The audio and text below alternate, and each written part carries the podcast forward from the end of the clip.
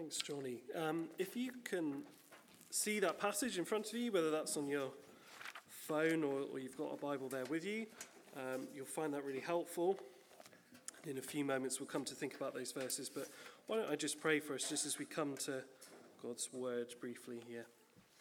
Father God, we thank you that you are such a good father to us, and one of the ways that you um, show your goodness to us is through giving us your words. That, Lord, we can see you, we can understand you, we can hear from you, and Lord, we can also understand ourselves and life and what you've called us to. Lord, we thank you that you don't leave us uh, lost and not, not knowing where to go, but Lord, that you do speak to us. So, Lord, as we come to your word, we pray that you'd help us to continue in worship of you by uh, listening to your voice this morning. And Spirit, just ask that you would speak through these verses, through uh, my words too, Lord, that you might uh, minister to our hearts this morning, whatever sort of a week uh, we may have had, whatever sort of place uh, we might be in just now. That, Lord, you would uh, bring your word to bear on our hearts and Lord, that we might leave here that much more confident of your love and your grace towards us and, and equipped to go out and into the week and into every moment that you've prepared for us to be your people. So, Lord, pray that uh, you might do your work now in, in these moments. Amen. If you keep the passage there in front of you, you might find that helpful. You might be relieved to know I'm actually only really going to speak about verses 35 to 39, but I thought it'd be helpful for you, for the context of it, to, to hear all the rest uh, as well. Um, I don't know about you, but uh, I know for me, uh, sometimes it's hard to imagine that Jesus would really know uh, what my life looks like. You know, the sort of stresses, the strains, the at times chaos uh, of it. Well, in those first sort of few verses there from 9 to 34, you get something of a snapshot of just one of Jesus' days or at least that's the way that, that Mark presents it for us. That it's supposed to go from one thing to the next, to the next, to the next. And you see this frantic uh, activity and frantic demands upon him. Uh, hopefully, if, if these slides work, I've got here uh, behind me a picture from Rembrandt. This is called Christ Healing the Sick. Uh, it's based on this, on this scene. Uh, it's a very famous uh, etching by him here. Uh, don't worry, though Jesus is sort of um, glowing, he hasn't been exposed to uranium. Uh, he sort of looks somewhat here like he's been sort of had a close run in with the KGB. He's fine. Uh, one of the sort of good things about religious art is that it sort of tries to picture things for us. Uh, and one of the bad things about religious art is it pictures things for us. Uh, and often the thing is that, you know, especially with classic artists, they have this sort of discomfort with the humanity of Jesus. So they sort of feel the need to distinguish him, hence the sort of glowing as if he's touched toxic waste. But what it does show us really well is the desperation of the crowds before him. And hopefully you can get just a sense of that there. So this morning we want to ask well, how does Jesus sympathize with our chaotic lives? And how does he deal with it as he faces that himself? And how might we respond? So I hope, just as we start off here, if there's one practical thing you sort of take away from today, that it might be this to do less and to do purposefully. So I want to look at four things that we see Jesus engaging with here in this passage. I want to see him engaging with fame, how he doesn't seek it, with time, that he actually controls it, with expectations, that Jesus is willing to upset them, and fourthly, purpose, Jesus sticks to it. Firstly, let's look at fame. Let's look at those verses there, 9 to 34, and we'll just briefly scan over some of these because really I want to think about the last five or so. But we see here that Jesus' ministry begins, and this activity and fame just sort of snowball uncontrollably in the first chapter of Mark's Gospel. I don't know if you can remember back now, I don't know how many years it, it actually was now, to the Beast from the East.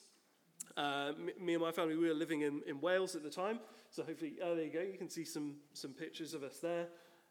And if you look really closely, you'll see me being a great dad on the one on the far side. Once you sort of see it, you'll, you'll sort of see what's going on there uh, to my poor son. Uh, but at the time, I remember this because the day that the snow began, I had a funeral. And I had to drive. Wales is very stereotypical to what you think it looks like. It is loads of valleys and steep hills. And so to get to the to the funeral, I have to drive over a mountain and then down again. And it's starting to snow and it's already icy.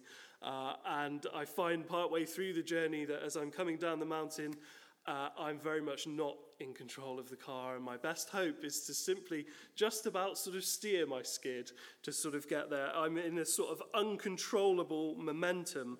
And that's something of what we see of Jesus' day here. Notice here, Mark eight times uses that word immediately. And then immediately this happened. Immediately the next thing happened. Eight times in only five paragraphs. And yet there's an odd thing to Jesus' rising fame here. Because this is a fame that's in spite of Jesus' attempts to stop it. Verse 35, that we'll come to in a moment, sees him withdrawing, trying to get away. Verse 44 shows him uh, telling the leper who is cleansed, Don't tell anyone. He's trying not to be famous. Secondly, it's a fame that's unmatched. This is a fame like no other fame really you can think of. It's so big, and you know, we live in a globalist world, right, where the world has got smaller. We're more and more connected with further and further afield places. It feels like the world has sort of become smaller. It's actually very possible on uh, Twitter and Instagram and everything like this to have millions and millions of followers because the world somehow has got a bit smaller. But this is a time where this isn't really known. There isn't really such a thing of being known across the world. It's a fame that's so big that even John Lennon, who will sort of famously say, Christianity will go, it will vanish and shrink. I needn't argue about that. I'm right, and I'll be proved right. We're more popular than Jesus now. The interesting thing about that quote is that there was a time that Jesus was more popular even than the Beatles. And in our kind of living memory, there's no fame quite like what the Beatles had, to understand that sort of hysteria that, that followed them. And yet, Jesus' fame is even greater here. But it's a fame also that's deserved. I don't know whether you have this thing of sometimes you, you, look at celebrities today, or you know, the TV tells you they're a celebrity. You go, okay, I'll take your word for it. Uh, but you know, second question: What are they famous for? what is it that they actually do? other than being photographed at different places. But this is a fame that's deserved. You can actually get it. You can totally get why it would be that people would want to be desperately surrounding themselves around Jesus. Because however broken and however sort of beaten down you are, this is someone who can restore you. And look at what he does in those verses healing people, exorcising people. These are people who are desperate and broken, aren't they? And here is Jesus restoring them to life in a moment with a word. It's an incredible rise to prominence, but you can understand it. And the demands on Jesus are immense. And Mark wants to give you something of a feel of this divine chaos that's going on right at the beginning of his gospel account, so that you, in your frantic and chaotic life might know that Jesus can understand and empathize completely with you. And yet, we'll also see that Jesus is not afraid here to make hard decisions in order to live on purpose. He's not going to be owned by that sort of celebrity. He's willing, even actually, to do less and risk disapproval risk the disappointment of the crowds, in order that he might be doing purposefully. So I wonder, just as we begin to think about those verses there, 35 to 39, I'll give you a moment just to think and reflect yourself. You know, do you struggle with overcommitting your time? And what do you think might be some of the causes of that? We firstly see that Jesus doesn't seek fame, in fact, actually, if anything, he actively tries to discourage it. Secondly, we see that Jesus controls his time. I wonder how you manage your time. What do you invest it in? How do you decide that. It's easy to feel that's a very modern problem, isn't it? But I'm not sure it's that new after all. Listen to the words of this Pink Floyd song, Time. It says, Ticking away the moments that make up a dull day, fritter and waste the hours in an offhand way. Every year's getting shorter, never seem to find the time. Plans that either come to naught or half a page of scribbled lines. Hanging on in quiet desperation is the English way. The time is gone, the song is over. Thought I'd something more to say. On the one hand, we waste so much time. We fritter and waste it in an offhand way, and yet we face such demands on our time, we feel we never have any. I wonder if you know something of that dilemma. And so, what does Jesus do in response to this clamour that's gathering around him? Well, verse 35, we're told, rising up very early in the morning, while it was still dark, he departed. Jesus leaves the crowd leaves the crowd in the dark when there's no one up and he won't be seen for doing it, and withdraws to pray. In fact, actually, in, in the Gospels, we get three times, three critical moments at which Jesus does this withdraws from the crowds to pray on his own, each of them at critical moments. We see it right here at the beginning of his ministry, the defining of his ministry. These are the moments really where we're going to see what, what is he going to be about, and this is a critical turning point. How he responds and how he handles this really will set up how the rest of his ministry goes. We see him doing it after feeding the 5,000, and some people even would want to make him king in that moment. And we see him praying in Gethsemane just before his arrest and death in the build up to and in the aftermath of great moments, critical moments in his ministry, where do we find Jesus? What do we find him doing? What do we find him doing with his time? He's in the presence of his Father. For all the craziness around Jesus and the demands upon him, Jesus is controlling his time. Rising very early in the morning while it was still dark, he departed and went out to a desolate place. Uh, the choice of the words there, it's, it's, it's always difficult, right, to, to know how to translate a word when there's several potential meanings, okay? And so the original gospel is written in Greek, and as you then translate it from Greek back into sort of modern English, well, what do you do? Because actually, there's a few different meanings you could put here.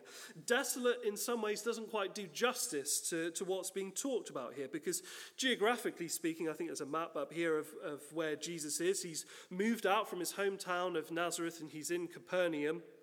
Here is sort of uh, somewhere between a village and a, and a town, uh, based as it is uh, by the water there, very much on the sort of fishing trade. That's why you see Jesus' first disciples are fishermen, because they're common, average men. That really is the sort of trade and industry there.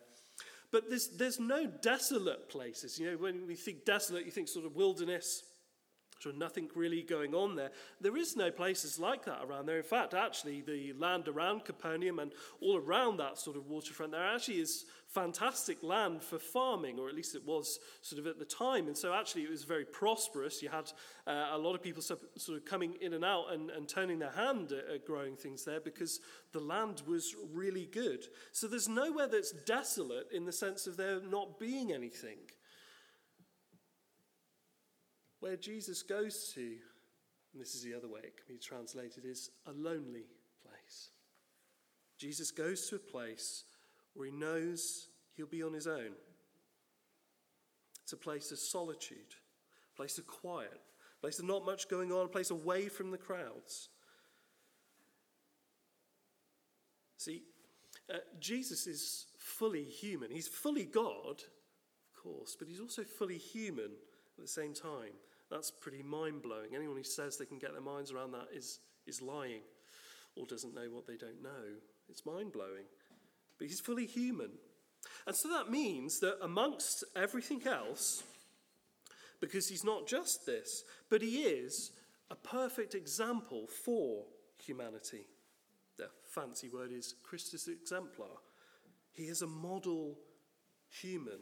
So, this is an example for us that we need.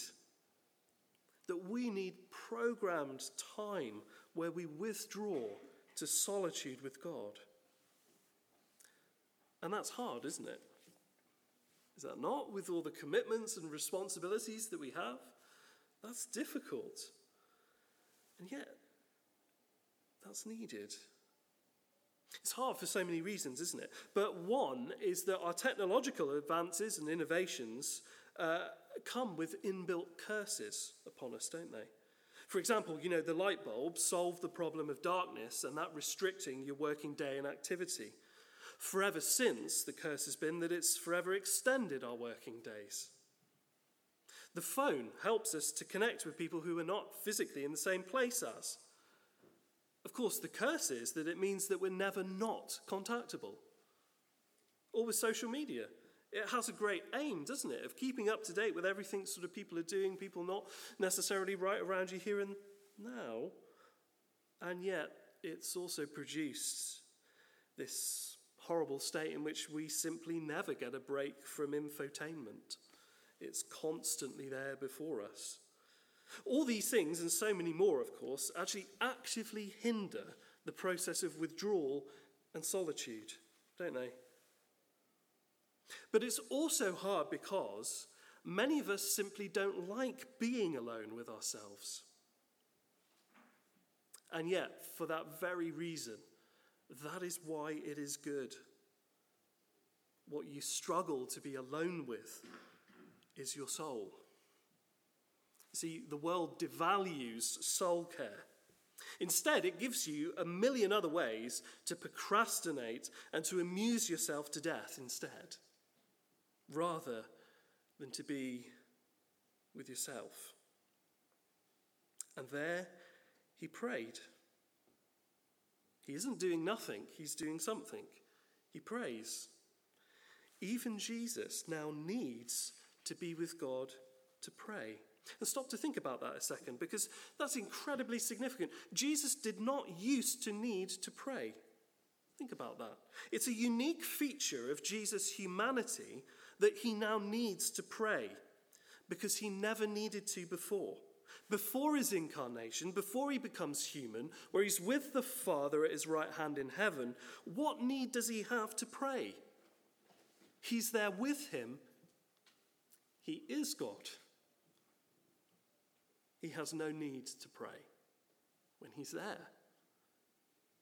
What grace that Jesus has lowered himself to the place of now needing to pray because he's dislocated from his Father. And there he prays. He prioritizes prayer. He prioritizes that communion with God before other things, even ministry. It is more important for him to be with his Father. Commentator says this about Jesus' prayer life. He says, Prayer was an essential part of his service and continually guarded that service from overactivity as well as from indolence. It was at the same time a refuge from enthusiastic recognition on the part of the individuals who did not desire to become disciples. Do you see that? That not all recognition is as good as it seems. And Jesus needs a refuge from somewhat mindless approval to just be with his Father. Jesus controls his time, he doesn't seek fame. Thirdly, he upsets expectations. Look at verse 36 and 37 there. And Simon and those who were with him searched for him, and they found him and said to him, Everyone is looking for you. This is Simon, Simon Peter. Uh, in fact, you know, the gospel is marked as, as being the gospel of Mark, but actually we might just as well call it the gospel of Peter. Uh, Mark, Peter's cousin and sort of personal assistant, the same John Mark, who's recorded as having fled from Jesus at his arrest, uh, and the same one who goes AWOL from a mission with Paul and, and others has served with Peter in Rome. And as Peter was executed, uh, he feels he's the next to go. He's been close with him, the clock is ticking. And what Mark does is, under the threat of the gospel message perhaps being lost entirely, Mark hastily records gospel accounts based on the preaching ministry of Peter. And that's why, as in this moment here, we so often get it from the perspective of Peter. Simon and those who were with him searched after him. Peter and the disciples here misunderstood Jesus' identity and his purposes, and not for the last time. Another commentator, Lamar Williamson, puts it like this their misunderstanding of his priorities introduces a tension which will become a major theme of the gospel that those who should know Jesus best seem so often to understand him least. And yet, you have to feel sympathy for them. They've not been on the job long, they've only started at verse 16. This may even be actually the first couple of days on the job. And this crowd has just built and are asking for him, and he's gone. What are they to do? And yet, look at the nonsense of it. Here's this guy who's tagged along a couple of days ago, thinks he knows better, thinks he should be directing Jesus.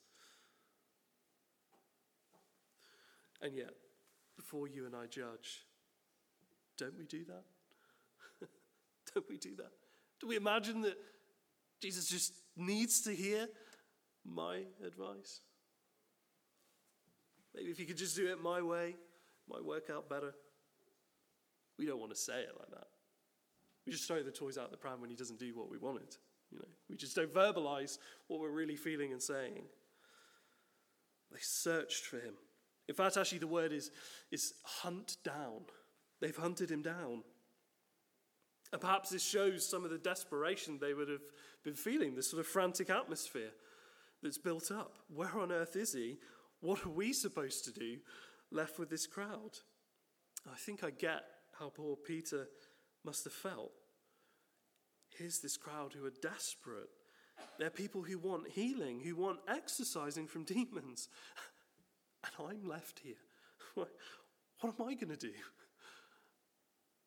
What am I going to do for them? I don't know if you've been left in those sort of moments, perhaps in work or life, where you just know what on earth you're doing. When I left school at 18, uh, I just went to get the first job that would have me uh, because I realized I didn't, I, I, knew I wanted to go into ministry eventually. Um, and I realized I couldn't afford to do two degrees. Actually, truth be told, I couldn't afford one, uh, but I knew I definitely couldn't afford two. So, well, I'm just going to have to get a job for a while and do that. So, I wound up working in accountancy. Uh, I'm 18 and I know nothing of what I'm doing, and I'm learning on the job. I remember one of the things we used to do as a small firm is we would come in and deal with insolvency. So, companies going under, and now we're the guys who turn up and tell everybody, yeah, we're really sorry, there's no money, whilst the directors have sort of walked away. Uh, and, you know, just a few weeks really into this job, we're dealing with a, a hearing aid company that's gone under. And so we're getting bags and bags of hearing aids and cash from it coming back in, and we deal with it. And uh, one day my boss goes out to a golfing kind of networking thing, and I'm just sort of left there as a bailiff turns up. And uh, I'm 18 years old. I, have not expected the bailiff to come, otherwise, perhaps I would have just not been in. just timed that for a sort of lunch break. Uh, I have no idea what I'm doing. and I'm just frantically calling my boss saying, Tony, what do I do when a bailiff comes? like, he's really angry. I get how Peter might have felt. What on earth am I supposed to do? You've just left me here. And then they find him. Can you imagine the relief? And maybe a slight annoyance, you know, after a few minutes. Where was it that you went that was so important? Everyone is looking for you. And yet, look at how Jesus ignores that statement.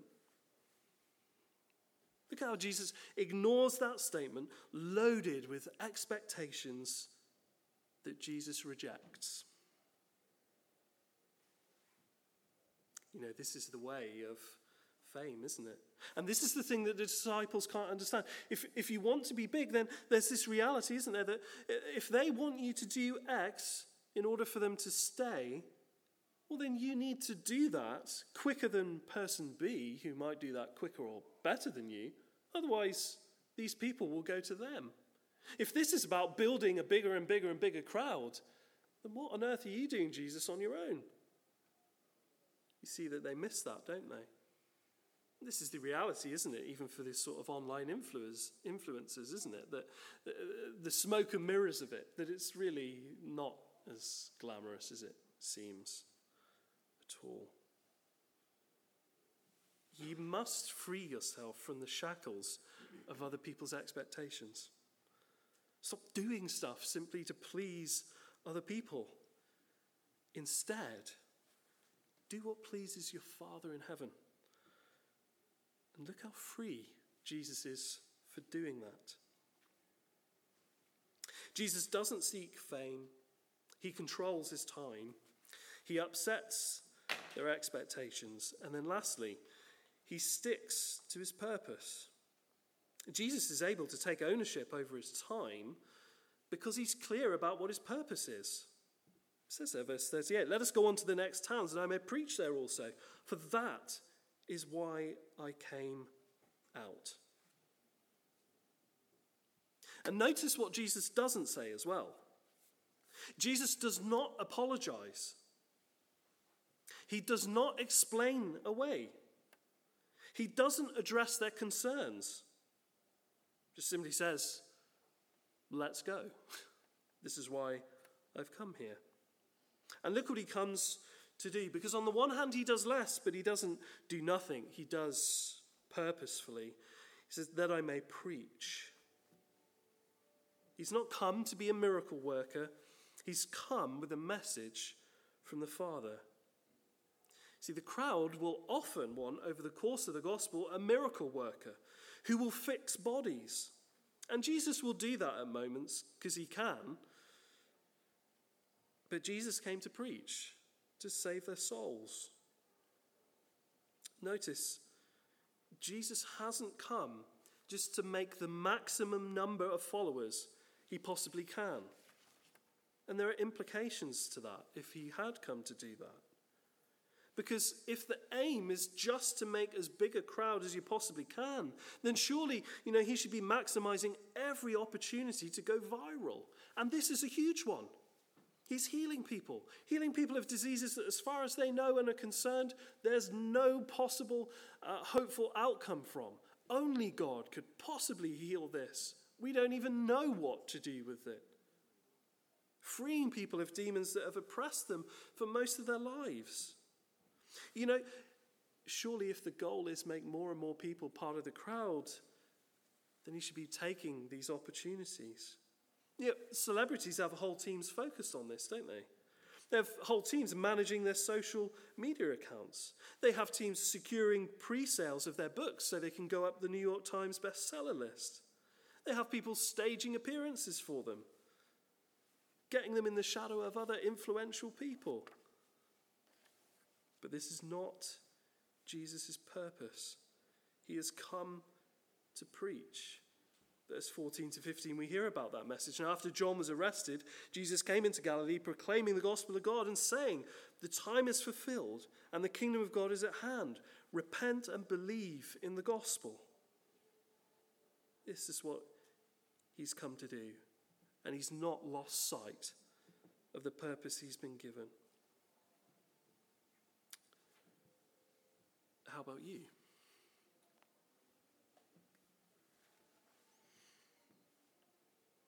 Do you have sight? God's purpose for you? He's called you to? In order to do what God has called you to, you need to do less. You need to stop doing some things that take you off purpose. And yet, doing less does not equal doing nothing. He went throughout all Galilee with them, teaching in their synagogues and casting out demons. Doing less doesn't mean doing less for the kingdom. The world simply is not lacking apathetic, disengaged, consumeristic, spiritual tourists of Christians. They're ten a penny. We're not lacking that. Doing less doesn't mean doing less for the kingdom. Quite the contrary. That niche is already covered. Instead, the world is in desperate need of the people of God really living as the people of God, living out their gospel identities together out in the world. Not leaving church to be a service that's attended on a Sunday if I don't have some better social plans but are people who are living out their gospel identity together, living as family, living as those who are loving and supporting and caring for one another, prioritizing, gathering, and sharing our lives together, living alongside each other. Those living out as lifelong learners, those humbly seeking to grow together in their faith, investing time and energy in our faith. Those who are living as servants, giving and using their time, their skills, their resources to serve in the community God's put us in. And those living as missionaries, taking seriously our call that whatever it is that we do and wherever it is that we're put, that we're there to share the good news of Jesus where we've been put. Proactively, actually getting to know people, sharing our lives with them, opening our lives to them, loving them, and sharing the gospel. The world is not in need of some disengaged spiritual tourists simply seeking to go from one experience to the next, consuming products delivered to them. The world is not in shortage of those. But it is in shortage of a people of God living simply, authentically as the people of God. Jesus sticks to his purpose and he walks that out, leaving things that were not on purpose.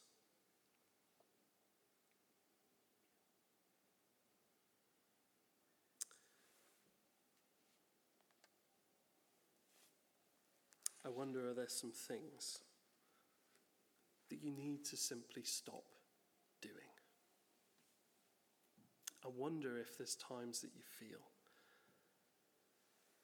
that there just doesn't seem to be so much engagement in your faith. I don't seem to hear from God. I don't seem to feel like my faith is, is really flourishing. If you don't make space, where will that happen?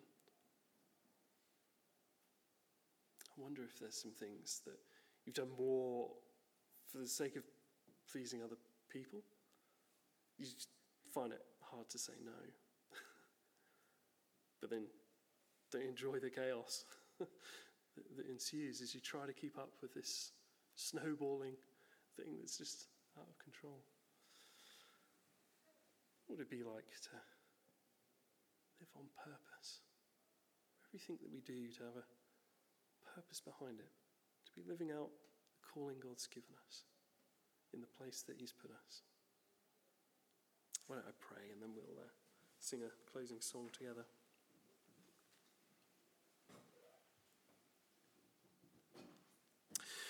Jesus, I thank you for your commitment to us that you would want to come here and to live as one of us, amongst us.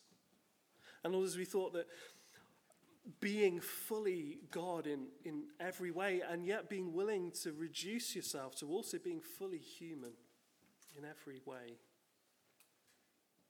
Reducing yourself to the point that actually not being located with your Father in heaven, but actually needing to pray like us. That you would be willing to do that for us. So that you could come and live a perfect life in our place for us and die a death in our place that you might give yourself for us.